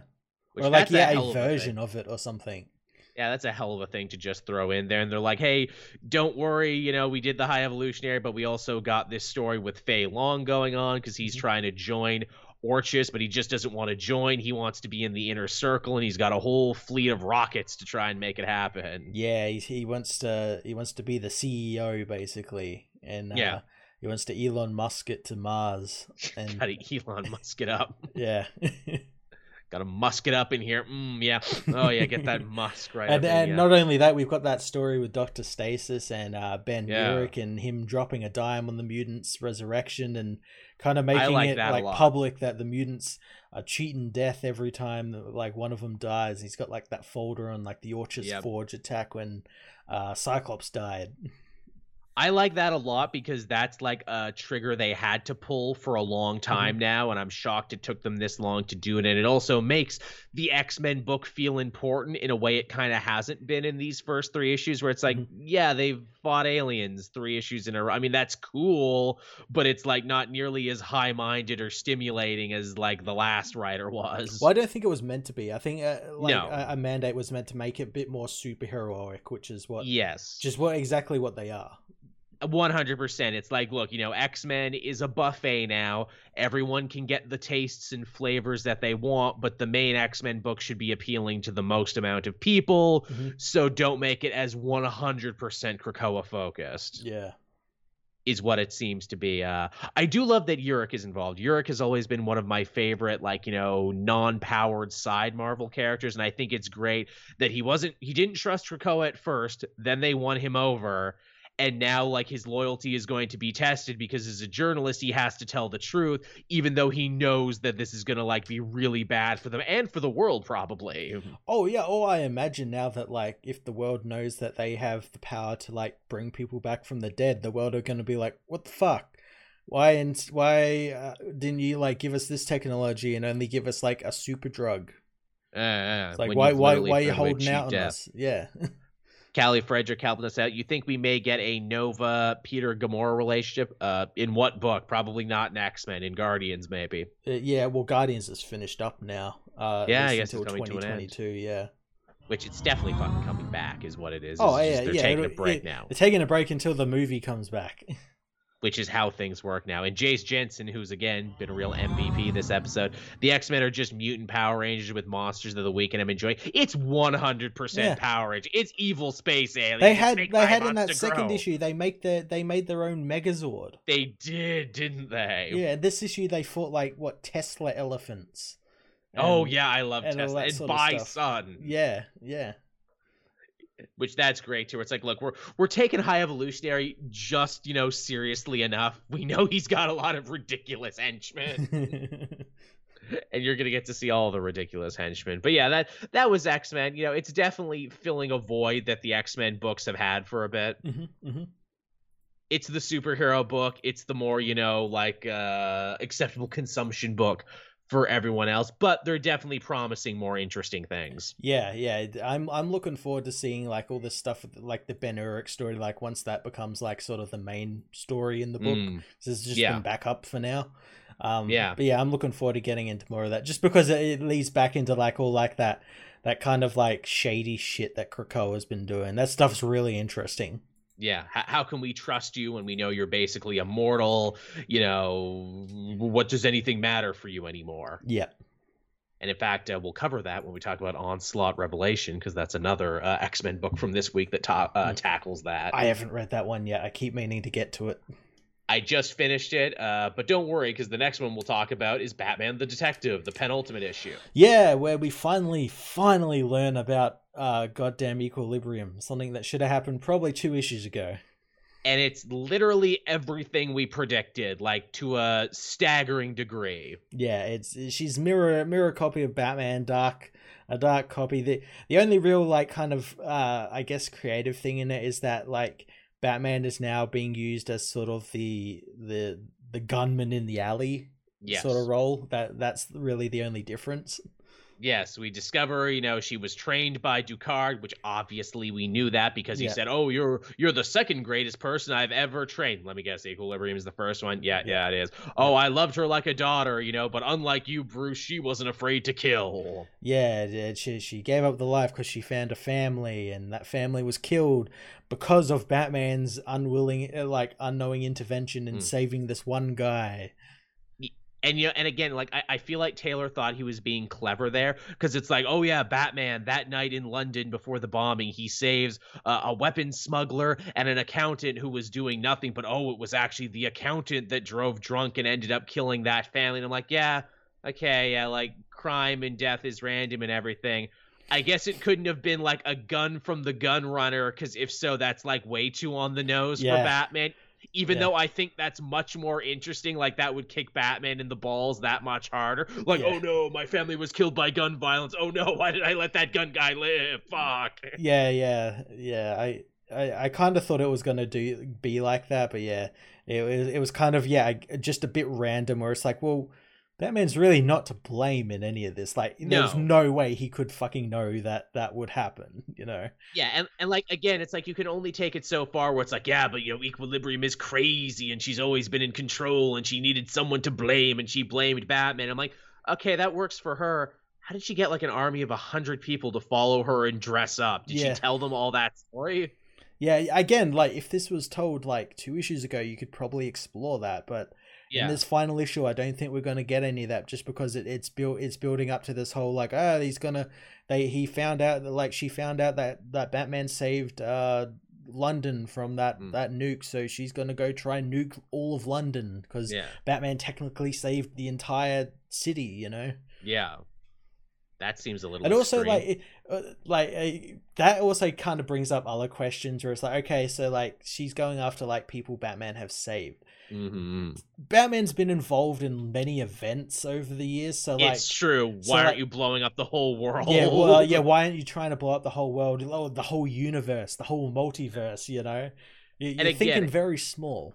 Very, and again, I get it. She's a villain. She's supposed to be crazy. She's supposed to be unreasonable and blaming people for the randomness of the universe and everything. But it just feels trite and cliche, like we've seen this story. But the most annoying part for me is like, this is called Batman the Detective, so I assumed we were gonna get a really good detective mystery. Stuff, yeah, but this is like the most predictable story ever. Remember this book did get a rename. It was meant to be Dark Knight or something, Batman the Dark Knight or something, but it got renamed because there was like a digital book with the same name or something, right? I can't remember. But they should have just called it Batman Equilibrium. Nothing to do with detective or anything, whereas you think the book is called The Detective. Okay, Batman's gonna be a detective for once, you know? That's another thing that bothers me too. It's like, is her name Equilibrium, or is the organization called Equilibrium, or are they both called Equilibrium? Yeah. This is just a perfect example of like, oh, I guess even someone like Tom Taylor can't bat 100 or I can't bat 1,000 every week. Well, it kind of feels like maybe this was something he had to do to get like that Dark Knights of Steel book or maybe like one other project off. It's like, hey, you can do this, but you got to do a Batman book first. And he's like, whatever. Give us one regular Batman. Yeah. Or maybe this is just like an idea that needed like another couple months to, you know, like really baked. Yeah. It feels half baked is what it feels like. It feels like it should have been it's going to be 6 issues, should have been 12 or something like that. See, I don't even know if making this longer would have made this more interesting if this is where we were ultimately going to go with it. You could have at least like fleshed out the characters a little bit more, and maybe like, maybe Batman could have actually done some detective work, because it's like it teased him up for like all that sort of stuff, because you get like the alliance, the European alliance of the Bat. And which like, end up doing nothing. Yeah, all this like really interesting stuff that like I think if you had a couple more issues you could explore a little bit more and open up a little bit more. But it's not really anything. Yeah, I also really thought Knight and Squire were going to be way more involved in this. Yeah. I thought they were going to have some hooks in this story. Turned out, no, they didn't. Turns out they are literally just tag-alongs. Yeah, well, Squire more so than Knight. Knight's like barely in it. Like she's just in hospital.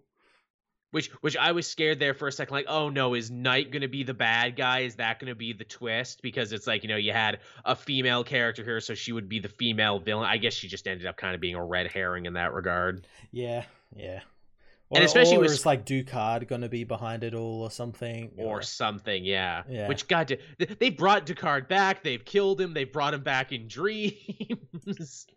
What a weird character with such a weird history. They'll trot him out every so often. But yeah, not a fan of this one. Here's hoping, you know, maybe the next issue can stick the landing, maybe add an interesting new wrinkle, but I really don't think so. Yeah. Wah-wah. So yeah, was that everything I had this week? No, the last one I had was X-Men Onslaught Revelations, and I'll be quick with this because you haven't read it. Yeah, tell me what happens in that. This is the finale to Way of X. Yeah. I thought that, yeah, because like I think people just assumed that like Way of X got renamed to this. Yeah, I don't know why they did the name change. Was Way of X not selling well, but they wanted to get this last issue? I don't know why the change had to happen, because it's just the finale. Yeah, okay. It's literally all it is. It's, you know, Onslaught. He's gotten into the minds of the people on the island. He's forcing them to have a big sinful party, and then they're all going to kill each other. And once they do, he can finally live again in the material realm. Mm-hmm. He's also gotten to Xavier's head, and he's making him delete all the Cerebro backups. Oh, no. Yeah, meaning that when they die, they actually stay dead. Which I'm like, holy shit, that's actually pretty scary. And the only people who are immune to it is Nightcrawler and Legion, and basically his weird team of characters that he's been collecting all series long. Mm-hmm, mm-hmm. And they're able to get away from Onslaught because they're at the altar, a weird astral plane of projection that Legion has created in his own mind that they can literally teleport to. Oh, no. Yeah, it becomes their church, essentially. This is our house of worship now. We're just going to walk into Legion's mind. Because it's a place where all minds are one, and where Nightcrawler basically finally gets Fabian Cortez and Lost, you know, forgive each other, essentially. Yeah. Which I still think that's kind of fucked up that Lost needed to forgive Fabian, because it's like, Lost did nothing wrong. But again, you know, it's like, oh, you know, take a walk in someone else's shoes. You know, Fabian gives this whole speech about, you know, like why he hates himself and why he's a bastard and everything. Like, you know, I'm so lame and so uncreative. My mutant name is Fabian Cortez. I didn't even pick a cool name. Because I can only make people more powerful, so, you know, I only live in the shadows of people, you know, even someone like Magneto, despite the fact that I never believed what he was selling. I just wanted to be cool, basically. Is all it breaks down to, and Lost is like, okay, so, you know, I don't want to kill you anymore, and I'll never forgive you, but I at least understand you. And Nightcrawler's like, yep, good enough. That apparently did the trick, and that summons the spark, which is now the basis for the mutant religion, and we get like a whole little appendix page talking about like what the spark is and what it means. Okay. It makes more sense to read it, though I think this issue had a real problem with telling not showing. Yeah, it sounds like it. B. Black, I thought Onslaught Liberation was a great some answer Nightcrawler was searching for to deal with immortality, self-sacrifice, and a way of life instead of religion. That's definitely true. The book has that. I'm not trying to be too hard on it. It does ultimately stick the landing in ways that count. Is this just like a one shot, or is it gonna continue as Onslaught Revelations? I don't know. I really don't. Yeah, because I only remember seeing this, and this is like when this was announced, everyone just assumed, oh, this is just like the final part of Way of X, and then that's it. It's not going to be anything else. It's done. Yeah, I mean, they definitely promised that they could keep doing it because, like, the big thing is like, oh, Onslaught only got onto the island because Orcus, planted a piece of him inside, mm-hmm. Lost. And, he's been living off her hate and anger, and now that she's given, up on her hate and anger, they can finally, defeat him with the power of love and friends we made along the way. Okay, B. Black saying it's just a one shot. Yeah, that makes more sense. So, yeah, they beat him and they save the island, and everyone on Nightcrawler's team kind of gets their moment, and they have a church now, and they're like, oh well, we need a name for our practitioners. Are we going to be priests? Are we going to be Jedis? What are we going to be? And Nightcrawler eventually decides, I have a name for us. We'll be called Legionaries. Oh, nice. After Legion himself, I'm like, that's pretty fucking cool, actually. So it's pretty good. I don't know if it's like quite as affecting as the earlier issues that did like amazing one and dones that were like complex and adult and gave you a lot to chew on. But it is a nice Nightcrawler story. He does end up coming full circle in a big way, and it's certainly, I think taken as a whole, it's like stronger than that. Nice. Okay. Cool. So yeah, I think you'll have a good time with it. Even if I think there is a point there where, like, Nightcrawler literally sits you down and gives you a fucking Sunday school parable where I'm like, okay, you didn't need to do this in the first couple issues. Yeah, okay. B. Black back again, helping us out. Thank you so much. Now that we know mutants are brainwashed pod people, do you think they'll be returning to the status quo? Stop resurrecting is Onslaught related to Scarlet Witch's death? Will the island change? Yeah, that's an excellent question, B. Black, because, yeah, basically this story does kind of come down on the fact that endless resurrection is bad, and that, like, it kills the soul and everything, and, like, to keep doing it is wrong. And I'm like, so Nightcrawler came to this realization, but they're going to keep doing it in other books, though. Oh, well, I think it's probably going to lead to some sort of, and I know this word will trigger some people, I think it's going to lead to some sort of schism. Where it's like, you've got like Nightcrawlers, like the people who believe in Nightcrawler stuff, who don't want resurrection or anything. And then you just got like, just random like mutants who are like, yeah, resurrection's cool. I can fucking go get killed and just come back and no consequences or anything.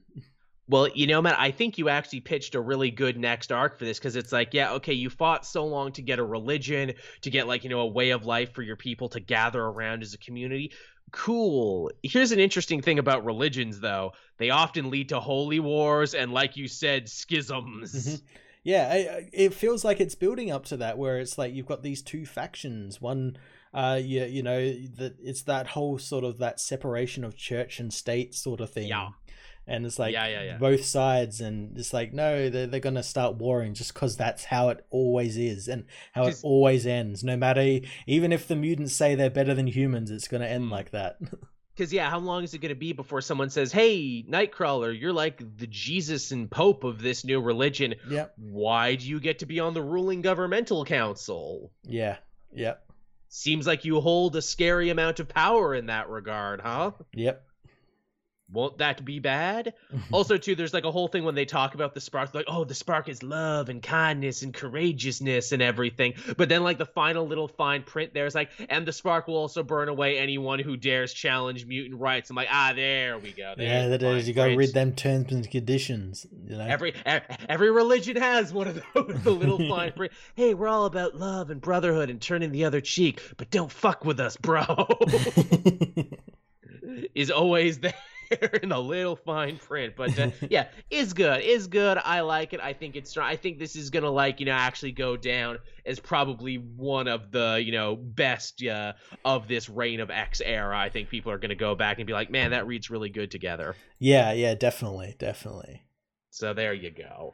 What else did you have? Because that was my last one. I had three books, but two I can actually talk about together. But the first one I want to talk about is The Death of Doctor Strange. Oh, yes, yes, yes. He dying? He yes, but no. Sounds about right.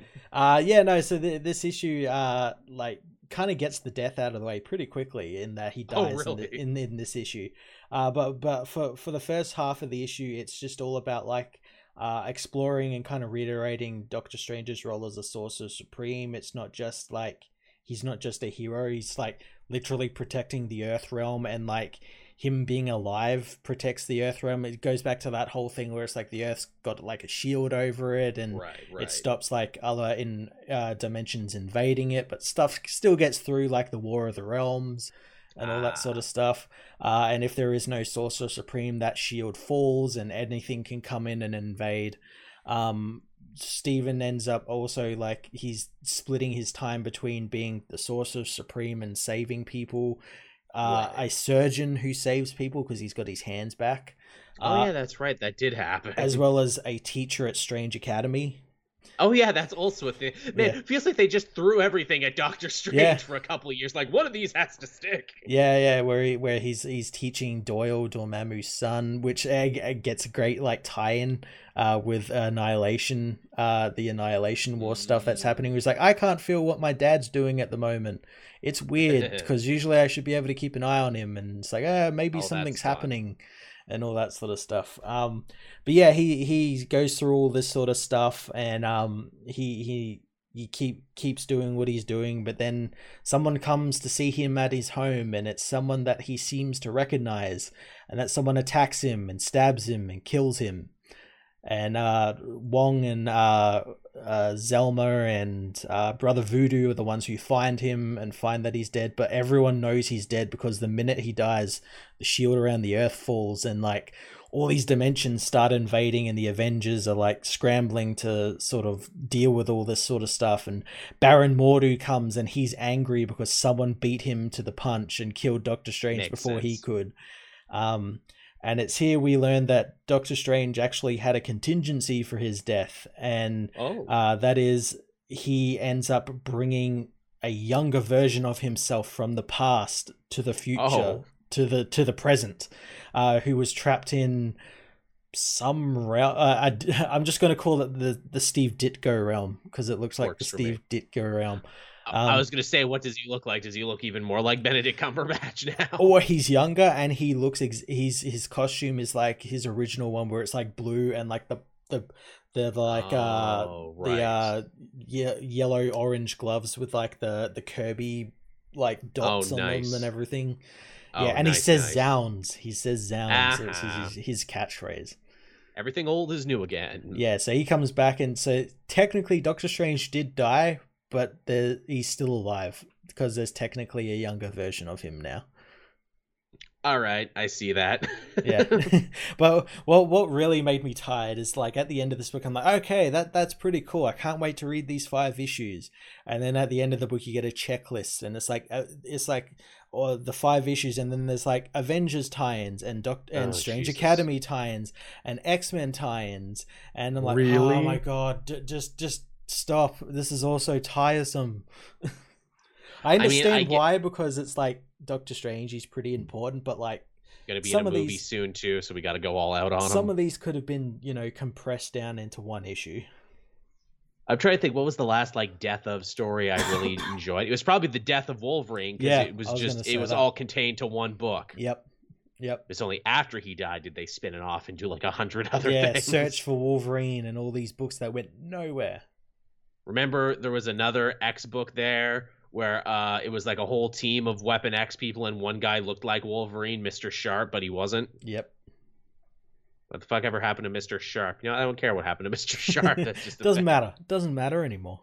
Doesn't fucking care. But like that was a big thing where it's like, oh, is this Wolverine? Why doesn't he remember stuff? Now he's just a guy who looks like him. Yeah. Easy as that.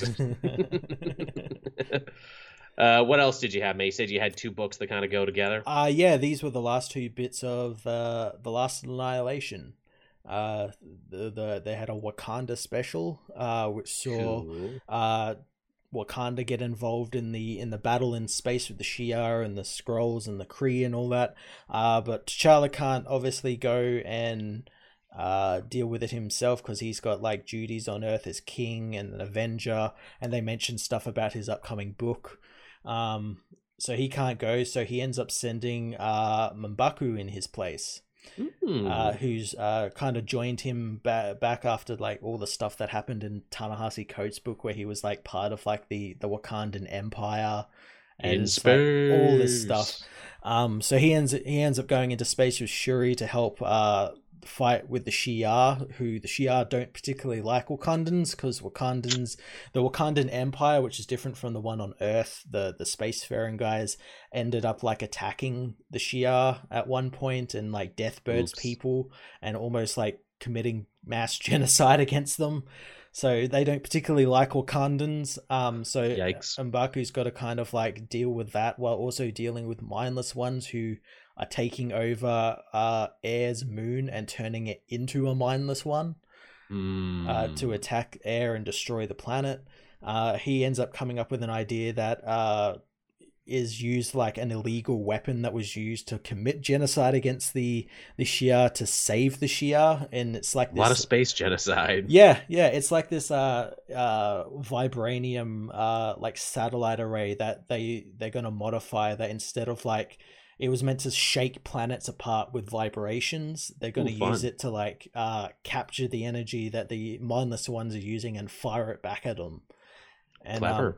And yeah, it's just about them sort of getting together. And at the end of the book, it's revealed that this was kind of a test from M'Baku on T'Challa's part, and T'Challa ends up making him the regent of Wakanda, which is like he's the one who's got a sort of bring all these different factions of Wakanda, because Wakanda's got like the Earth faction and the Space faction and then all these other factions. He's got to kind of bring them all together, and M'Baku's the one who can do it because he don't take no shit. Do you think that means anything to the fact that Manape's getting a bit of a push right now? Probably. I know we still don't know who's going to be, succeeding Black Panther in the movies, but everyone sure does like, what is it? Dukes is his name in real life? Winston Duke, yeah. Yeah, everyone really likes Winston Dukes. If Winston Dukes became Black Panther, I wouldn't have a problem with that. I wouldn't either. I'd like him to actually just continue being the Manape, but like with the Black Panther powers and everything. He's got a real cool costume there. It's like his Manape costume, but because it's space, it's like got like a space visor on it, and he's got like the jaw of like a gorilla. And so it looks pretty cool. Cool. B Black saying, seriously, everyone's been sleeping on the intergalactic Wakandan Empire saga. I know, you told me to check it out and read it, and I feel like I kind of have to now that it's all said and done. Yeah, it is pretty good. It was pretty good. Yeah, a lot of people saying it's, what is it, Ta-Nehisi Coates' big magnum opus. Yeah, it was pretty good. Right on. The last issue was Guardians of the Galaxy issue 18, the final issue in the series, big final one, and the final issue of Last Annihilation, and it was pretty fucking insane. So Doctor Doom knows how to finally defeat Dormammu, and he's got to use it like a pentagram to try and take away Dormammu's power, and he's got like a bunch of the Guardians that each represent one of the 5 planets that Dormammu's trying to take in his big pentagram that he's drawn across the universe. So he's got like Groot and Drax and who else? Groot, Drax, Moondragon, and I think Star-Lord. They all like and himself. They all represent like each of the planets. And while he's taking his power, the idea is that he's going to make Dormammu powerless with magic, and then Rocket's going to come in with the big fucking gun that Cable stole. Oh yeah, that's right, the big space gun. And shoot him in the fucking head, and because he's got no magic to protect him, it's going to kill him. What's even better is that it's like, okay, so they can't exactly just fire this Mysterium shell at him. So what they do is like, it's like, okay, because the machines can't actually work it, we're going to replace the machines with Nova.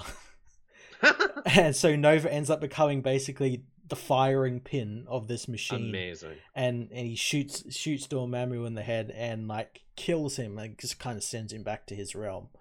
And yeah, the book ends with them all sort of having the big sort of Ewok celebration at the end. And yeah, the team are still a team, and they're going to probably be a team when the book comes back. Yeah, for whoever that new writer is. Yeah. Whatever that new era is. Well, that sounds fun. Yeah, it was great. I just like that they shot him in the head with a fucking big gun. How do we beat the demon? Shoot him with a big gun. Yeah, and I like that was born out of a joke that Rocket said. Rocket, in like the second issue of it, it's like, oh, I'm just going to get a big gun and just shoot him in the head. And that's what they end up doing. Yeah. If it ain't broke, don't fix it, right? No. All right, I guess that's everything then. That's all the books we covered this week. That's everything. Alrighty then. So thank you so much everyone for coming and joining us and hanging out. We're glad we could come back and give you a new episode after taking the week off and everything there. Covered a lot of topics, had a lot of fun, and got a lot of great donations from you, the fans, which we greatly appreciate. Yeah, thank you everyone. As always, if you are a patron, you'll get to listen to the show first before anyone else for as little as $1 a month. Matt and I try and put up the audio and video versions there as soon as we can so you can see it before it goes live on the channel Wednesday, 8 a.m. Mm-hmm. Big thanks to our sponsor, Wild Bill's Craft Soda. As always, you can use our promo code right down there at the bottom, Cape Joel, to get 10% off your first order. Oh, it's delicious in the summer, in the winter, and anytime. It's good stuff. And, you know, they're a trusted sponsor of the channel, which we appreciate. Yeah, they've been good to us. They have indeed been good to us, so that's always good. Someone in the chat saying, is the show weekly or bi-weekly now? No, it's still weekly. I just had to take a day off because I haven't had one in forever. We had to have a couple of days off. Yeah. Matt got called away and I was tired from waking up early and going to vote.